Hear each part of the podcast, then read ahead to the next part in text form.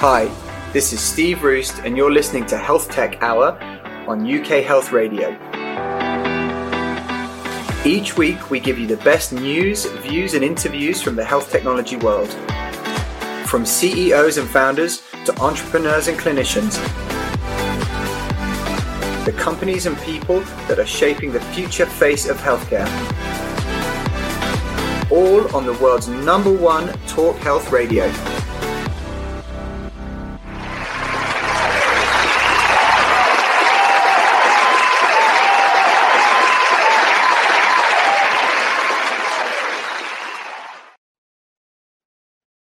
Hello and welcome to this week's Health Tech Hour with me, Steve Roost.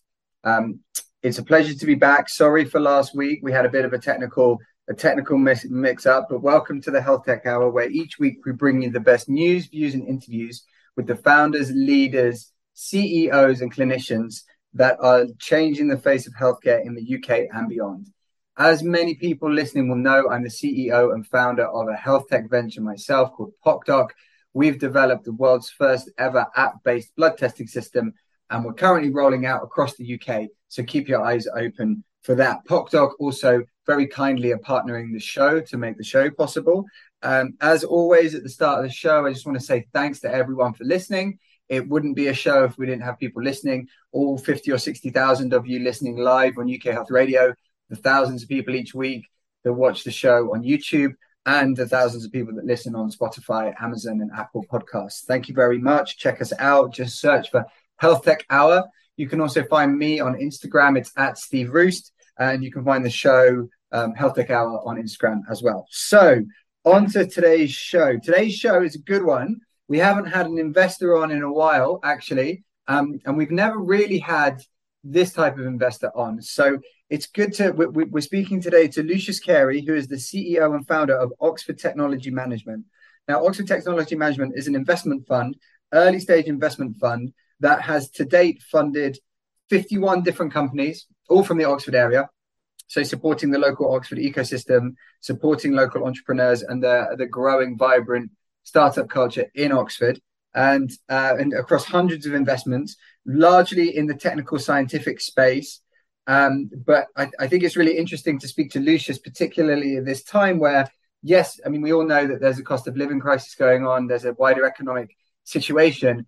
And at the same time, I think, yes, it's difficult for startups to raise money and find capital, but actually, there's some unbelievably interesting and exciting growth stories, um, particularly coming out of places like Oxford and Cambridge as well as London, obviously. And so I think it's a really, really interesting time to get Lucius on the show.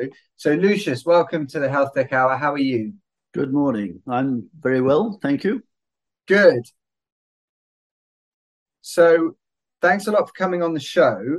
Um, I think your story as to how you started Oxford Technology Management, because it's not a new thing, right? It's been around yeah. for a while. I think it's really interesting. So, why don't you why don't you share with the listeners w- what it is and, and why and how you kind of came to be doing it. Because you must have been one of the first angel investors. You must have been an angel investor before the term angel investor was invented. That is indeed the case yes. So shall i shall i tell you the, the story of how it all started? Yeah. Yeah. Please. Okay, so um i after school i did i did an apprenticeship in engineering.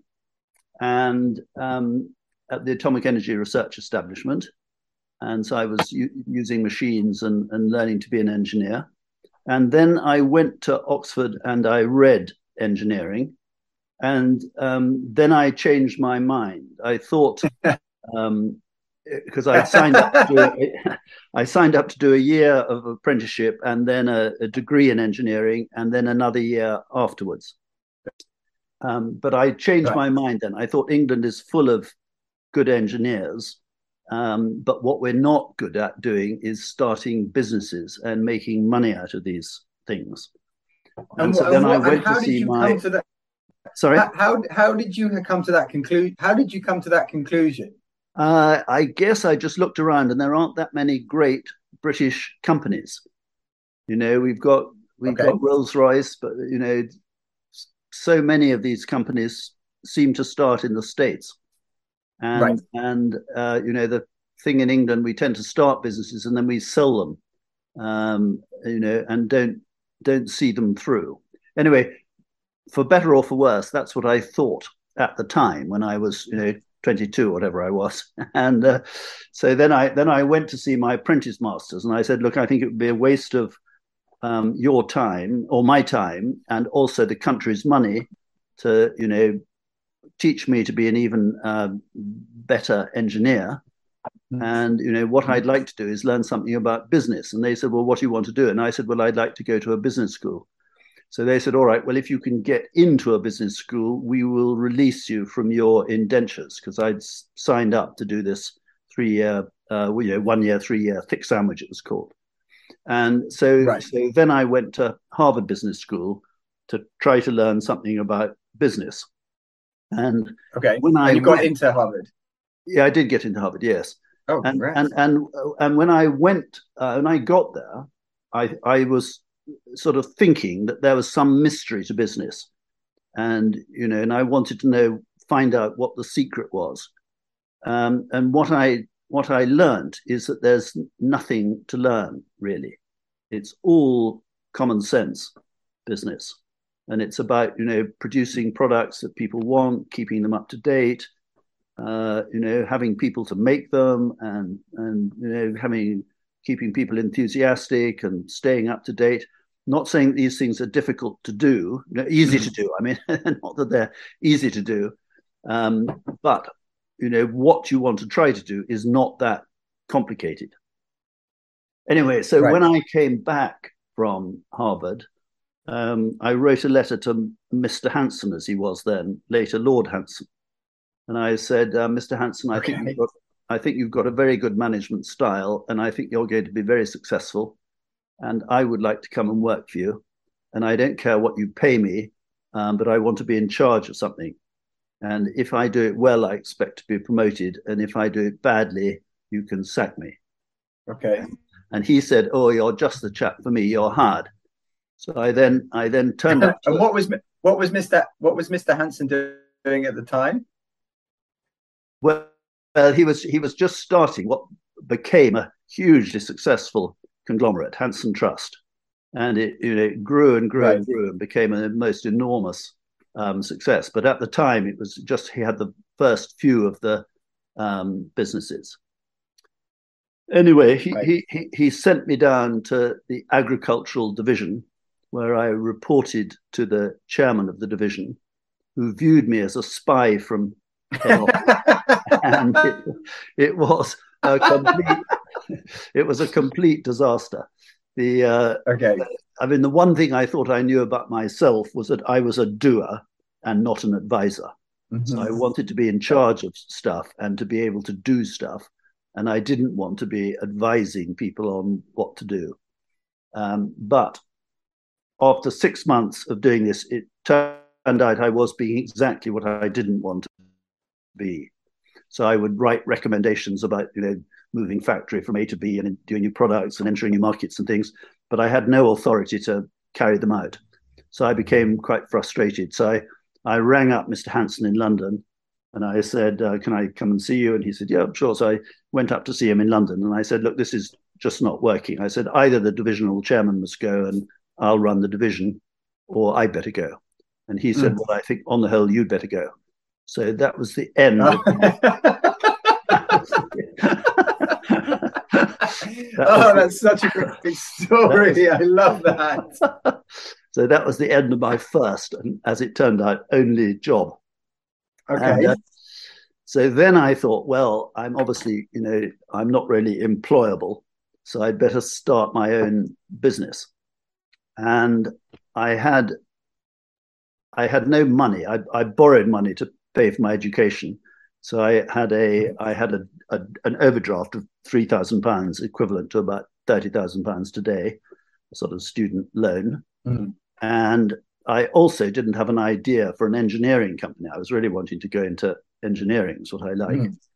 Um, but it costs a lot of money to start an engineering business because you have to think of a product to yes. make. You then have Machines. to get you know machinery to make it and some people and a place to make it in, and then you make your product and then you sell it and then you wait to get paid. Uh, it all needs a lot of capital. Yeah. And I didn't think I'd have a hope of raising that capital. so I conceived the slightly unlikely idea of, of starting an American hamburger restaurant. And this this was in the days okay. before McDonald's had come. Okay. And the, the great advantage of a restaurant is that you open your doors. Once you open your doors, you get paid in cash. Yeah. And you don't have to pay the butcher or, you know, for maybe two months or whatever you can get away with. So they yeah. generate cash from day one. Yeah. Um, nevertheless, uh, I I did need money, and I wrote a business plan, mm. and I reckoned I needed twenty seven thousand pounds to start this business, equivalent to about a quarter of a million today. So okay. at that point, I was the archetypal young entrepreneur. I had a business plan in right. one hand, looking for uh, twenty-seven thousand pounds, and I had nothing to contribute myself. So the question was how to raise money, uh, and this yeah. was 1972.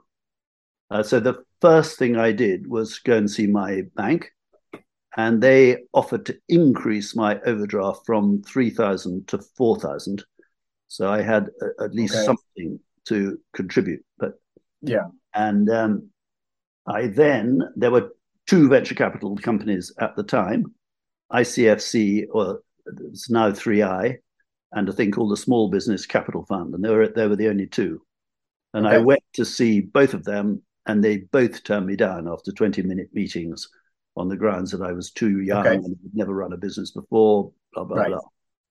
I um I yeah I can imagine that those those entities back in the day were probably rather conservative.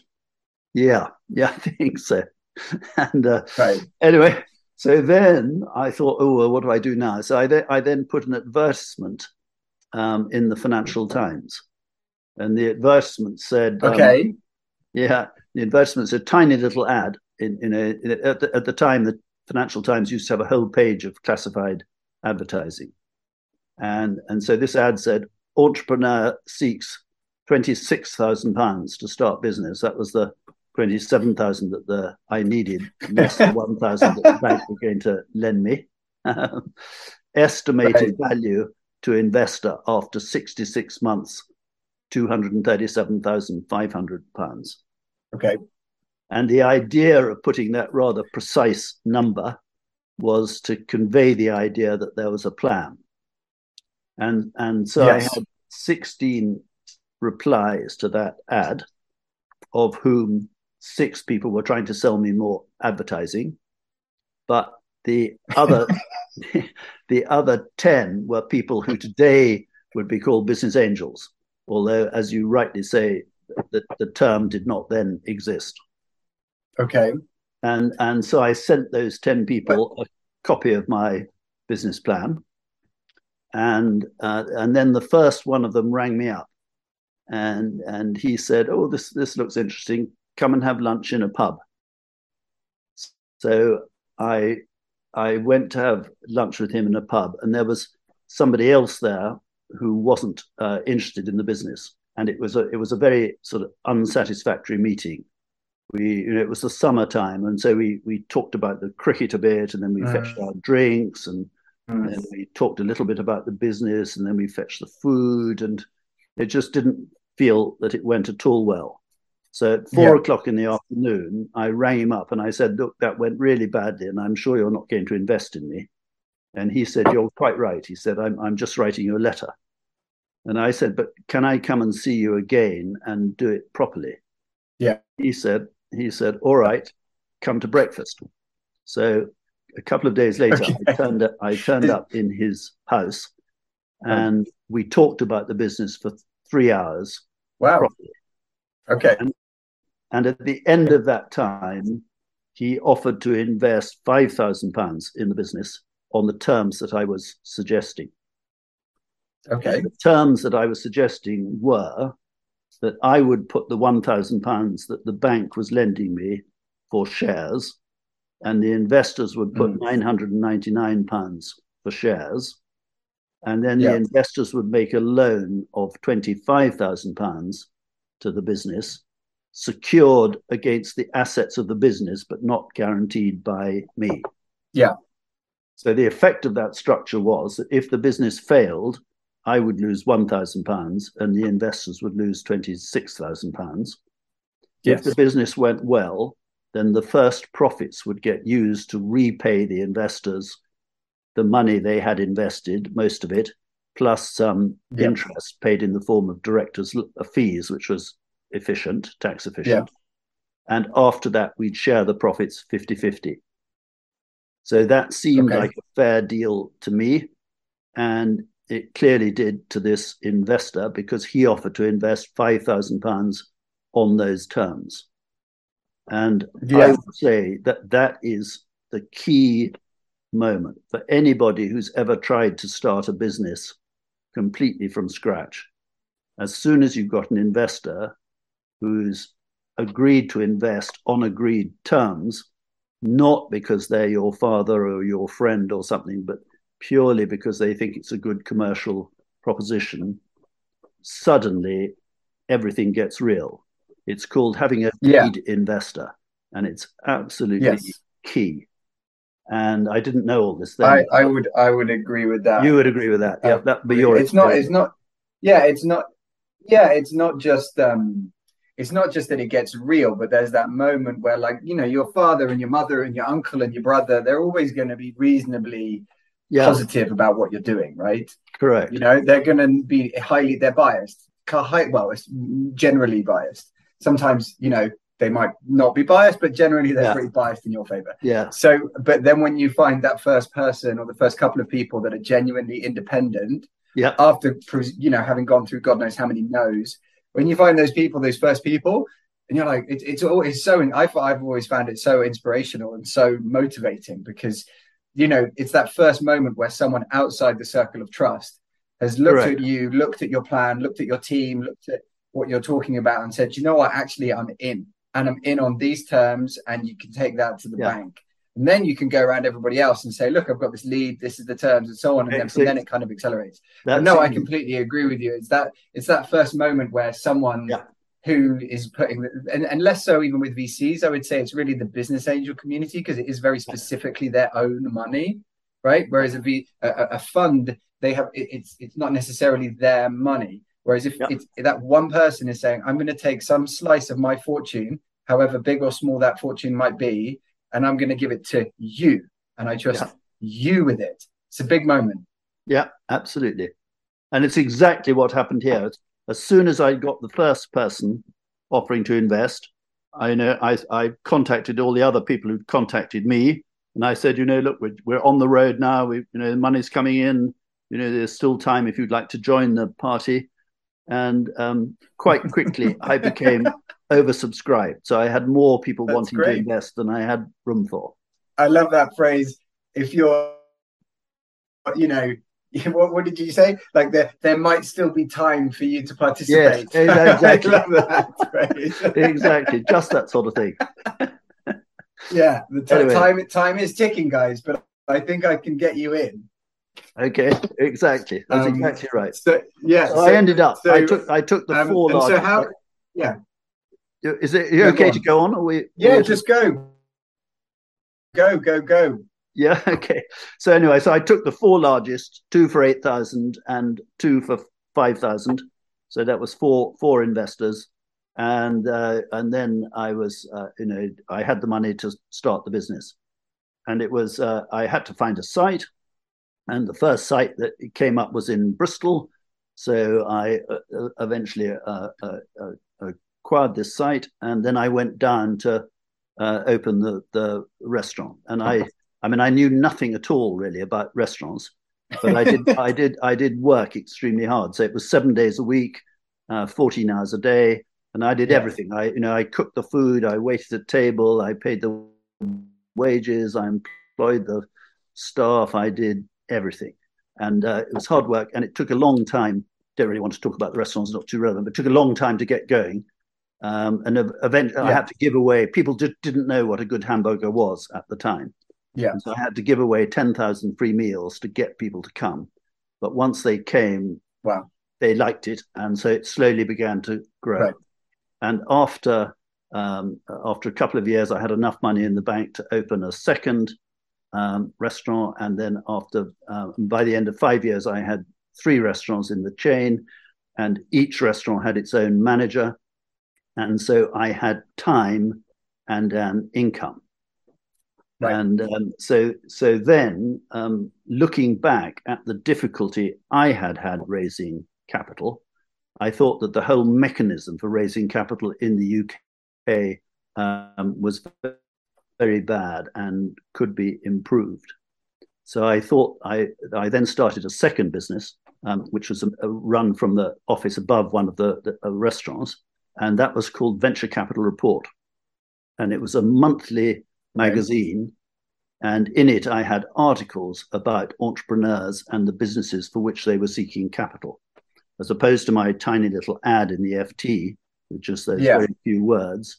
This had a proper article. So it had a description of the product or service, an analysis of the market and competition, a CV of the founders with photographs, a cash flow projection, a suggested equity structure, and a name, and address, and telephone number of the entrepreneur.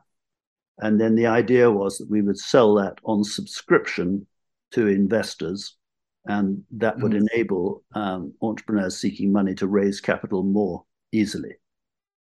And um, I, I, could tell you, there's quite an interesting sort of sideline here is that when I uh, was thinking of starting this magazine, somebody rang me up and they said, Oh, Lucius, you know, you can't do this. It's illegal. I said, It's illegal. They said, Yeah, you know, you, unless you're the stock market, you're not allowed to, you know, not allowed to solicit money. I said, I can't believe it.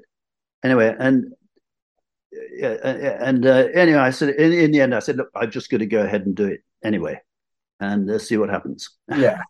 so yeah. The, I Good did. Show. I just started it, and then in 19, the first issue was in December 1978, and then I had a bit of luck because um, Mrs. Thatcher was elected in April 79.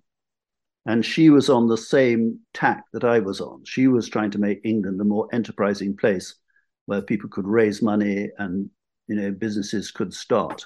Mm. And you know, at the time, mm. tax rates, can you believe this, were 98%. Sorry. Yeah, 98%. On what? On what? On what? On what? Top. The on top what, um, rate of on what wage? Yes. Uh, well, it was. Uh, it was the top rate of tax. So the top rate of tax was eighty three percent on income, 83 Yes, I know. It's unbelievable now. Unbelievable. That's what it was. It was 83%. And then any unearned income, so if you earn dividends or interest, yeah, paid the top rate of tax plus a surcharge of 15%. So you paid 98 pence what? in the pound. I know. You cannot believe it now. And it was, you know, it was the Labour Party at its worst. It was, it was Mr. Healey, you know, and he said, "We'll raise taxes till the pipsqueak," he said in his famous phrase. But but the result of that is that nobody had any money to do anything, yes. and also the, yeah. the, government had a complete monopoly on all research. So anything that came out of universities, right. only the government had the right to exploit it. So it wow. was a, it was a really terrible time, uh, you, you know, the 1970s for entrepreneurs, and you know, and the the state ran almost everything. You know, the car companies, the telecoms, the water, the electricity, everything. What it was? It can was. I, a, can I um? Sorry. Yeah, go on, Lucius. This I, my producer is going crazy because we have to go for a commercial break. But okay. I want to pick up on this because I want to understand. Right. Like, I want to dig into this because I think this is like absolutely fascinating because there's so much discussion at the moment and around tax and like we yeah. talked about the innovation side of things I just I would I can't wait to ask about how it okay. was to be an entrepreneur at that time. okay. I mean, it must have been. I mean, people think it's tough now. Like I can't imagine a, an economy that was like that and trying to raise money in an economy like that. But anyway, people we'll be forget. back in two minutes with Lucius Cary. This yeah, we'll be back in two minutes. All right. we'll so what do I do? I just hang on with Lucius Cary, CEO and founder. Yeah, you just stay right there. Don't go anywhere. Okay, don't, right. don't hang up. Just stay right there, and then okay. I'll see you in a couple of minutes. Okay. UK Health Radio, the station that makes you feel good.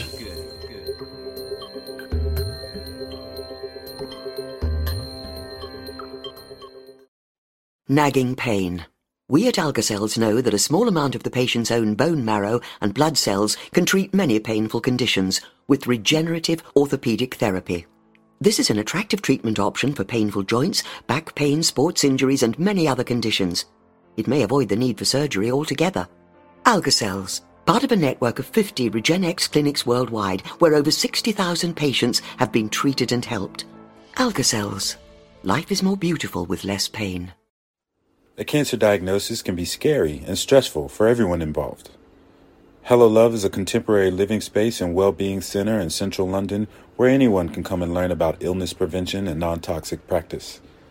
Inside you will find a vegan restaurant, juice bar, and holistic dojo that encourage lifestyle changes to help heal mind, body, and spirit connection. Cancer patients are offered free sessions. To find out more, please visit us at hellolove.org. the station that makes you feel good.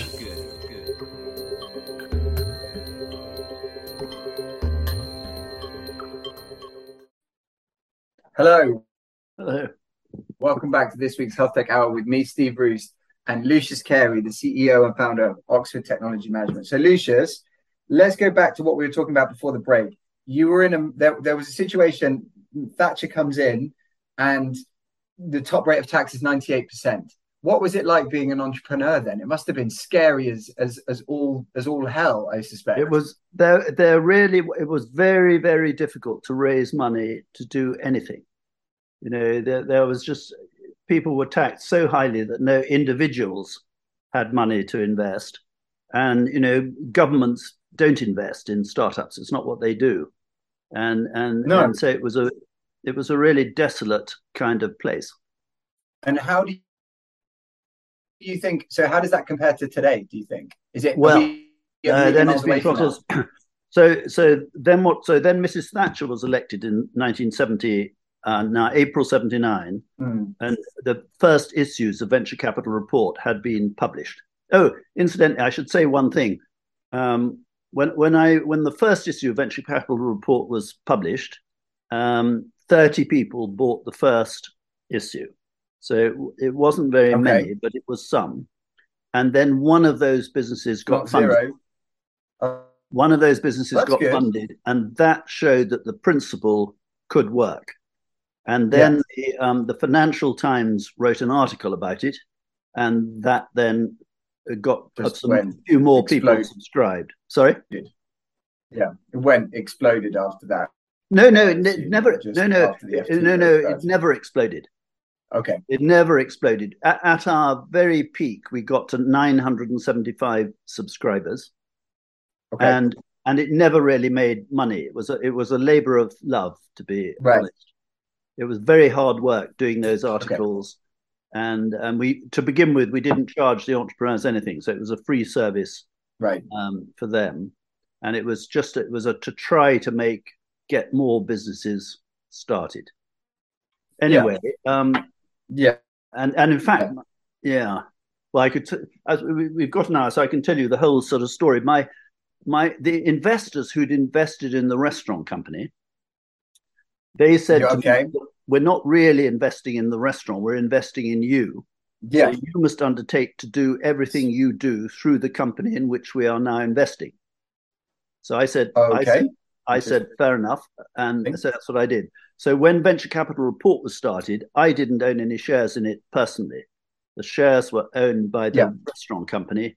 And then I got a couple of other investors to invest. Yeah. And then after doing it for a couple of years, we were losing money. And the investors said to me, Yeah. Why are we doing this? You know, look, all we've got to do is we know what we're doing in restaurants now. We just open up more and more. And, you know, Yeah. we'll, we'll be Here very we go. You know, and you're spending all your time Yeah. on this loss-making business, venture capital report. And I said, well, that's the point. You know, I own the, I control the business. I have, you know, that was the point. And I don't want to spend my life doing restaurants, but I do believe in venture capital report and in trying to make England a more enterprising place. So that's what I want to do. And they were, and and then they, and I, Yeah. but I said, oh, but if you're not happy with that, then we'll value everything, and I will buy out your shares. And they said, oh yes, please do. that." Okay. So Oh, I wow. so I then Okay. bought out their shares. So I ended up owning hundred percent of the restaurant company, which then owned hundred percent of venture capital report. So it's a quite a good example Right. of how you know um, pers- own, ownership percentages can change over time. You know, entrepreneurs yeah. often think, "Oh, I don't want to sell more than you know twenty percent of my business," but you you know, investors ultimately do want to get out, so you can acquire it back. If yeah, if, it's it's cyclical and also like, in, yeah, I think it's also it's obviously cyclical, like you say, like investors invest to get out. Fundamentally, yeah. I mean, pretty much. I mean, they, they, yeah. they, they that's that. I mean, mums and dads and friends and family, maybe not, depends on the size, but like yeah. any institution or a serious investor wants to get out. But also, like, I've always been more in, I mean, I've seen many entrepreneurs who are obsessed about their percentage ownership Correct. at the cost of raising capital to grow. Yes. Which is wrong. You should be, yes. I, and, and, and they, they shoot themselves in the foot. Yeah. And as a as a, a, a sort of aside, I I continue to see that you know my original investors. They, oh. they they still invest in what I do now. we, That's amazing. We've, we've, remained friends amazing. all these years. That's amazing. Anyway, yeah, 50, 50 years. Uh, yes, yeah, yeah. I wow. mean, one of them has died, and, uh, and uh, okay. but but sorry the, to hear that. The uh, two others of them are invest in my current things. Anyway, okay, so Thatcher's in. Thatcher's in. Yeah, we're at yeah, so Thatcher's in, in April seventy nine. The, the rag. What's happened? So yeah, yeah we, have got venture capital report going. So the cabinet office subscribed to the report, and right. and so they were taking an interest in you know the difficulties that entrepreneurs had in raising money. And so then Mrs. Thatcher used to mm-hmm. invite me to Downing Street to meet her chancellors. And, okay. and she, she would sit me down with her chancellors and she'd say, Now you listen to this man, meaning me.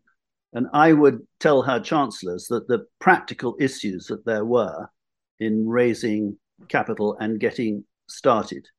And so I gave, and then there were various government schemes. There was the business startup scheme, and then later the business expansion scheme and the loan guarantee scheme. And various efforts that were made by the government to try to make England a more enterprising place where people could raise money more easily and actually get businesses going. So I used to give input um, cool. to that. And and, um, and how was it that you came to know? How was it that you came to know Thatcher? Was that just they read someone in government read your paper?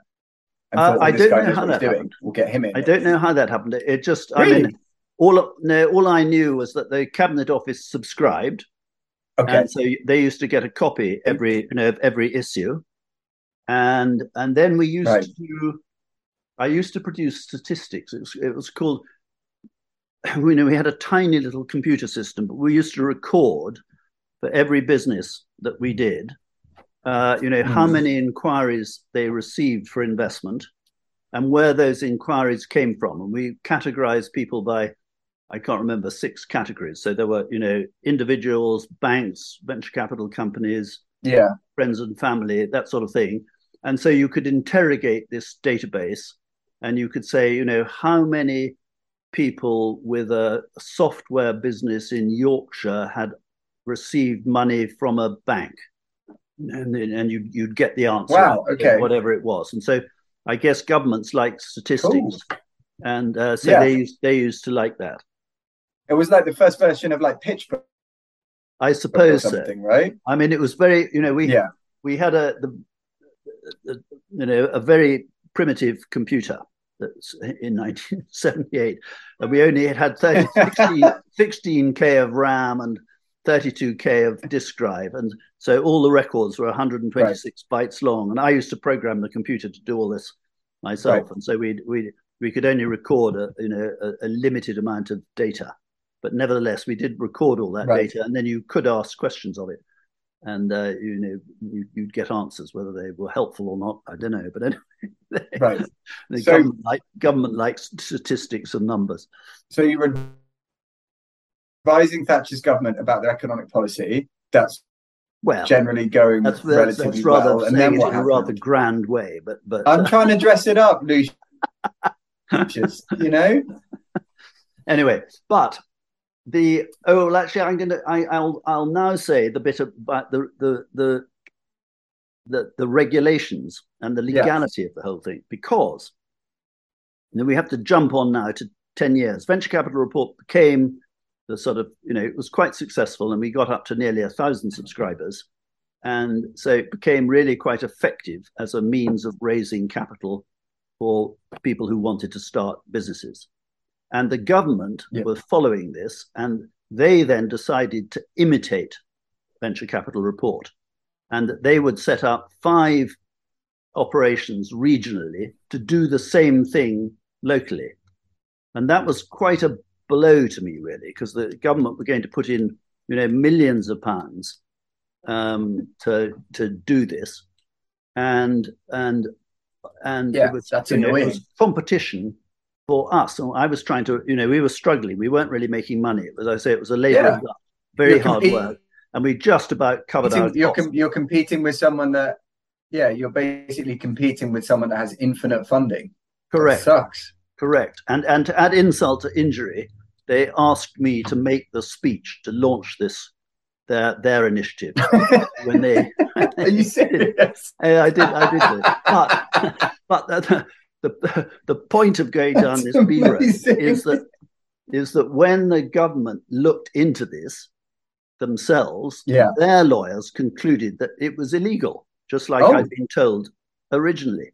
So then I had a, a very nice hmm. letter from Mr. Heseltine, who was then president of the Board of Trade, and it said, you know, dear Mr. Cary, you know, we very much like what you're doing and don't stop uh, doing it, but we think you're illegal. And uh, but don't worry about it. We, will, change the law. and, so and they did. And and that is when the when the concept of the high net worth individual and the sophisticated investor was introduced. And mm. you are now okay you know, entrepreneurs are legally allowed now to send their business plan to high net worth individuals and sophisticated investors, and and that's all okay. Was that not okay before? No, it was. It was actually you, was, you couldn't do that. Yeah, no, it was technically illegal. Wow. And uh, and that's what you know. That's what my letter said. You know, dear Mr. Cary, you know, look, we absolutely like what you're doing. It's encouraging enterprise. I've been doing it for ten years by this time, and uh, yeah, you know, and, and carry on doing it, but we think you're illegal, but don't worry, we will change the law. And they did. A very, you know, high time was That's amazing. Anyway, uh, now sort of getting back on track. Um, after five years, so by 1983, yeah, um, it had become yeah. clear that scientists could not raise money. Privately. So whenever we whenever we wrote up uh, a, a, quotes unquotes ordinary business. So, you mm. know, a, a, a, fashion designer or a hotel development or a golf course or something, that would get yeah. interest and it would very often raise money. But whenever we wrote up a science business, it didn't even have any inquiries. And the really? reason, yeah, and the reason is that you know investors on the whole don't understand science, and very yep. sensibly, people don't like to invest in what they don't understand.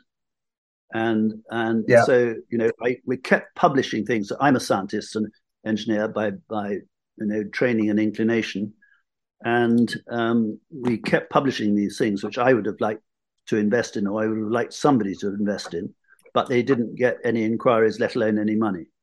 Wow. So then, um, in 1983, I was in the offices of a venture capital company in London.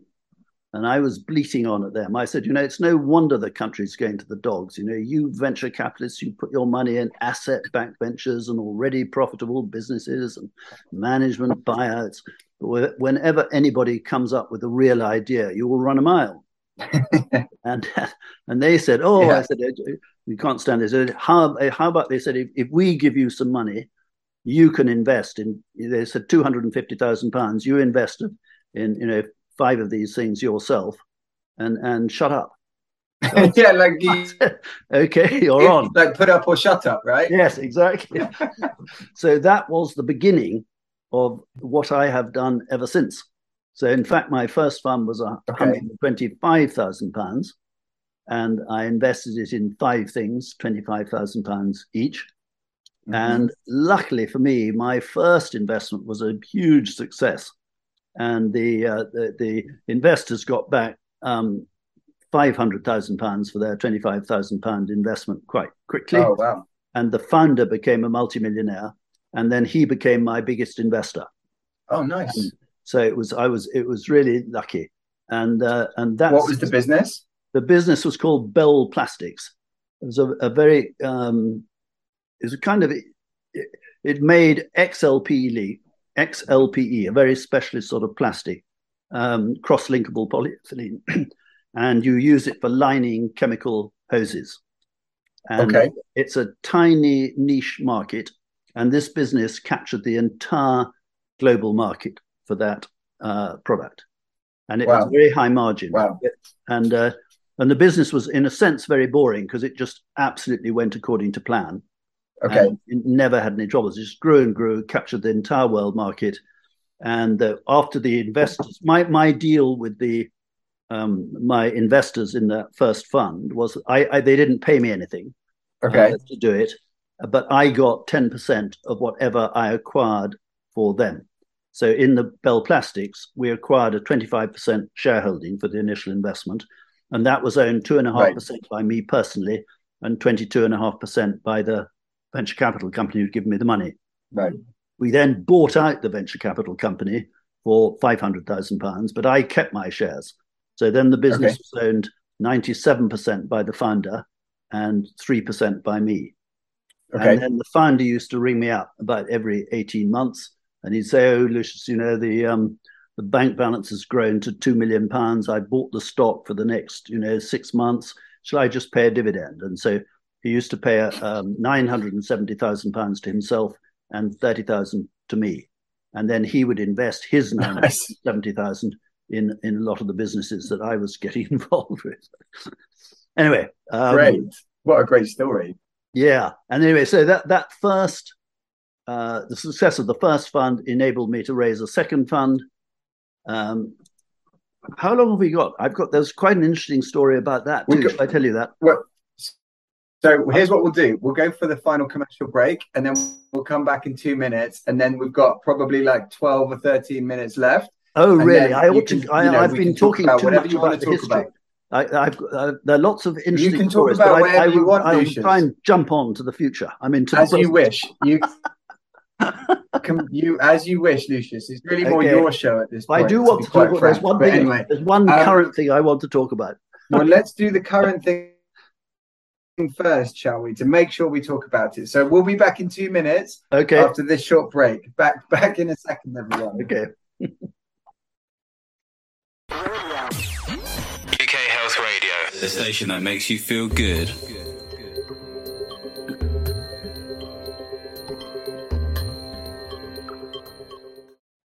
Nagging pain. We at Algacells know that a small amount of the patient's own bone marrow and blood cells can treat many painful conditions with regenerative orthopedic therapy. This is an attractive treatment option for painful joints, back pain, sports injuries, and many other conditions. It may avoid the need for surgery altogether. Algacells, part of a network of 50 Regenexx clinics worldwide where over 60,000 patients have been treated and helped. Algacells. Life is more beautiful with less pain. A cancer diagnosis can be scary and stressful for everyone involved. Hello Love is a contemporary living space and well-being center in central London where anyone can come and learn about illness prevention and non-toxic practice. Inside you will find a vegan restaurant, juice bar, and holistic dojo that encourage lifestyle changes to help heal mind, body, and spirit connection. Cancer patients are offered free sessions. To find out more, please visit us at hellolove.org. the station that makes you feel good.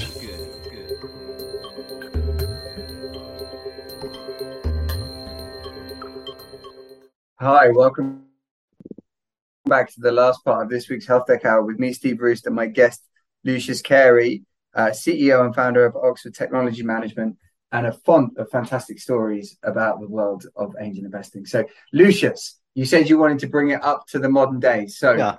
let's go. Okay. What's, what do you definitely want to talk about? Well, Let's I suppose it. a couple of things. So, um, having started to make investments in 1983, um, I've now made, uh, um, well, we have made, it's a team, not just me, but we've made more than um, 200 investments now in uh, startups.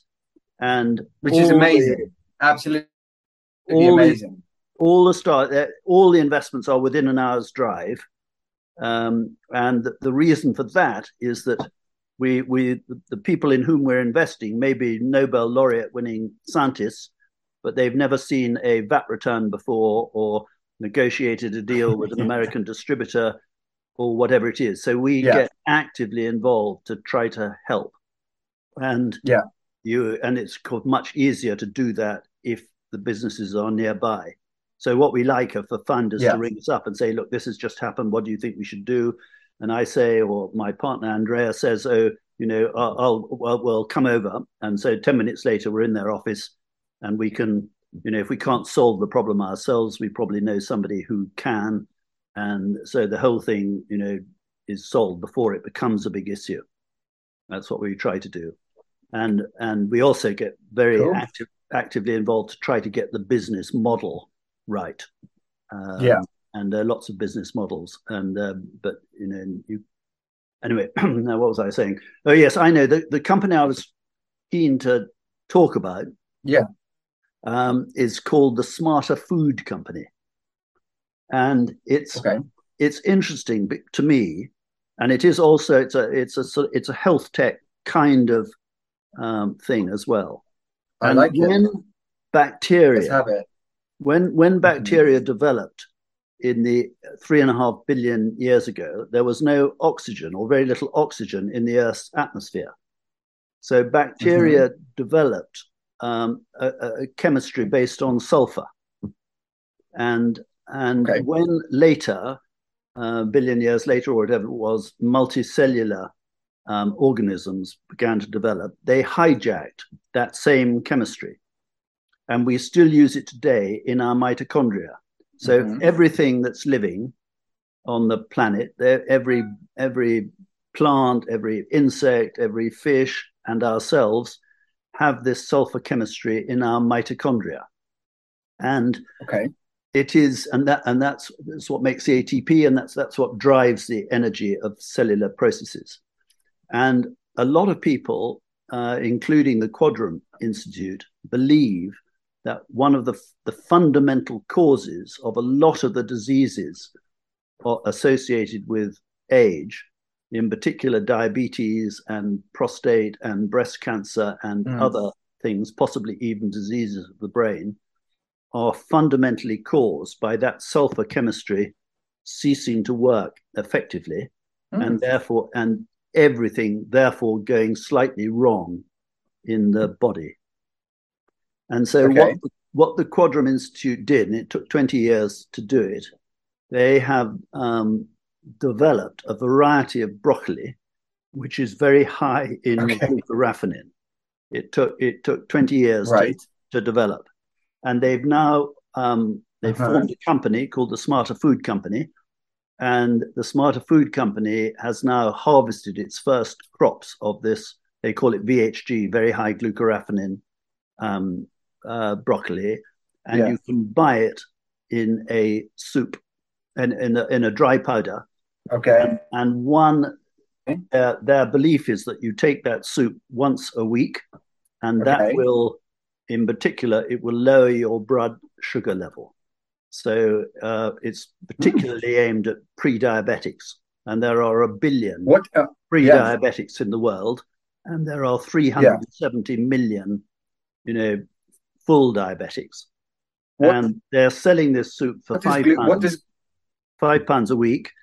And we've we've just actually yesterday had a wonderful um, case study from an individual who's he's quite old. He's in his eighties, and he is becoming pre-diabetic. His blood sugar levels have been rising for about the last five years, and he monitors it Okay. every every week. He takes readings, and Yeah. and then he started taking this soup about four months ago, and his his sugar levels have come right down to within safe limits again.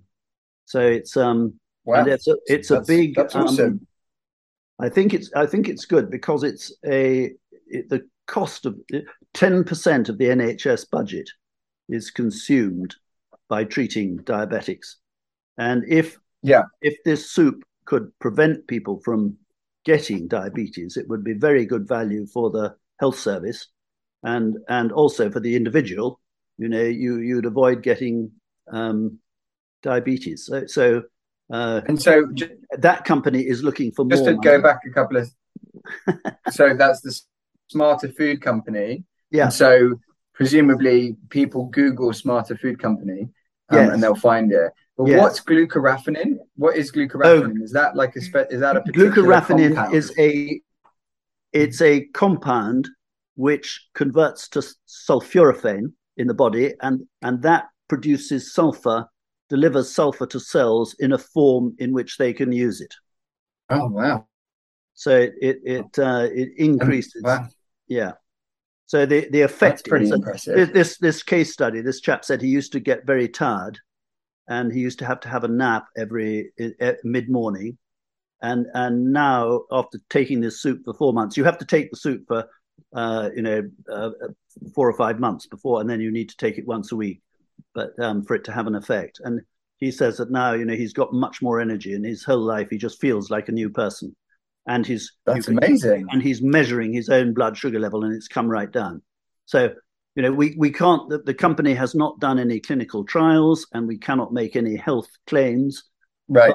to me it all makes the whole sort of sulfur story you know makes a lot of sense and we and there are you know Mhm. a number of people now who are reporting very favorably so So that's super interesting. And what other what other kind of interesting companies or, or any other things particularly that you want to talk about that Oxford Capital Management is up to at the moment? oxford In the technology last, management you know, six or seven. well Oxford Technology Management. I'm sorry. that's all right, I was that's talking, right. I was thinking capital. Oxford Technology Management. Uh, well, I, I mean, we have just had a, a very, very good exit. I, it may, may be a bit boring to, to talk about that, but it is particularly good. So we we invested uh, in 2015 um, fifty thousand pounds to do an experiment, which was to modify a protein called CD200, and the idea Okay. was to increase its affinity. And um, the experiment was very successful. And the thought was it could be a treatment for various autoimmune diseases, possibly. Okay. Anyway, so Okay. uh, and I I've invested in my own fund, you know, seven times. So I have shares in all these companies. Yes. And in my particular case, um, I um, the fund invested four thousand pounds in this business on my behalf, Mhm. and uh, and then with the tax relief, it's an SEIS investment, so the net cost to me was just over two thousand pounds. And um, Yeah. in February this year, this business was sold, although the deal wasn't completed. The deal was agreed then to an American pharmaceutical company for four hundred million uh, dollars, and so I have. Wow, that's quite first- that's quite that I've, I've had the first payment of twenty thousand pounds back on my investment, and then there's a series of milestones. And if all those milestones are met, I will get eight hundred ninety-six thousand pounds uh, return on that investment. So I guess the point is that you know the risks are high, but the returns uh, can also be very high. And um, the Right. SEIS scheme, I expect your listeners all know about it, but is Yeah. absolutely perfect for what we do. Yes. You get, you know, you you invest your money, you get fifty percent back in year one against your income tax, and you also get um, money back against your capital gains tax if you have capital gains to pay.